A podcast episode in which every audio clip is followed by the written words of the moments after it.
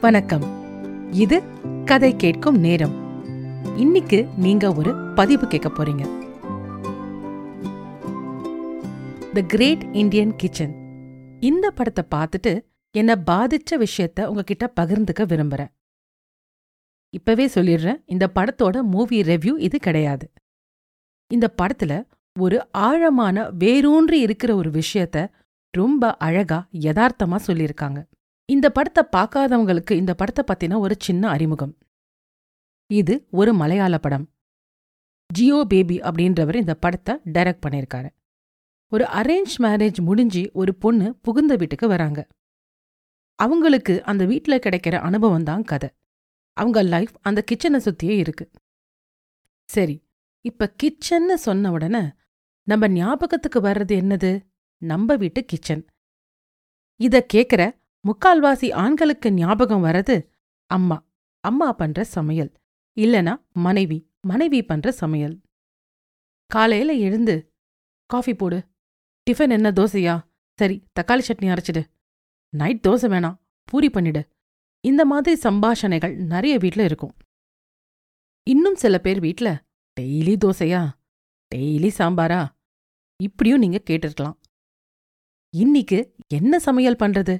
இதுதான் பல பெண்களுக்கு காலையில எழுந்த உடனே பெரிய குழப்பமாவே இருக்கு.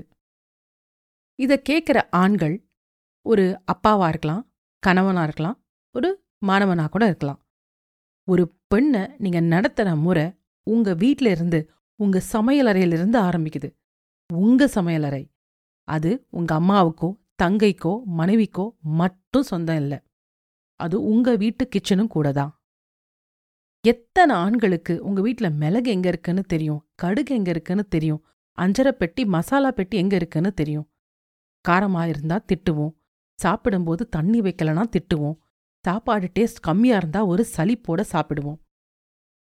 இப்ப எல்லா நிலைமையும் ஓரளவுக்கு மாறிட்டு வருது. நாங்களும் சமைக்கிறோம் பெண்களும் உட்காந்து சாப்பிடுறாங்க.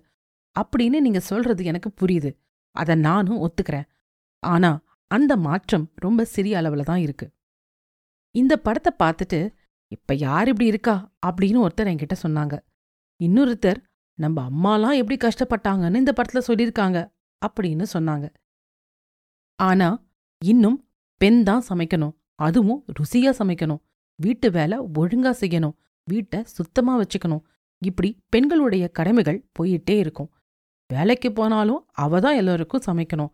ஏன்னா அது அவளுடைய கடமை. இப்ப என்ன? பெண்கள் சமைக்கக்கூடாதா? இந்த கேள்விய பல ஆண்கள் கேட்பீங்க. ஒன்னு புரிஞ்சுக்கோங்க.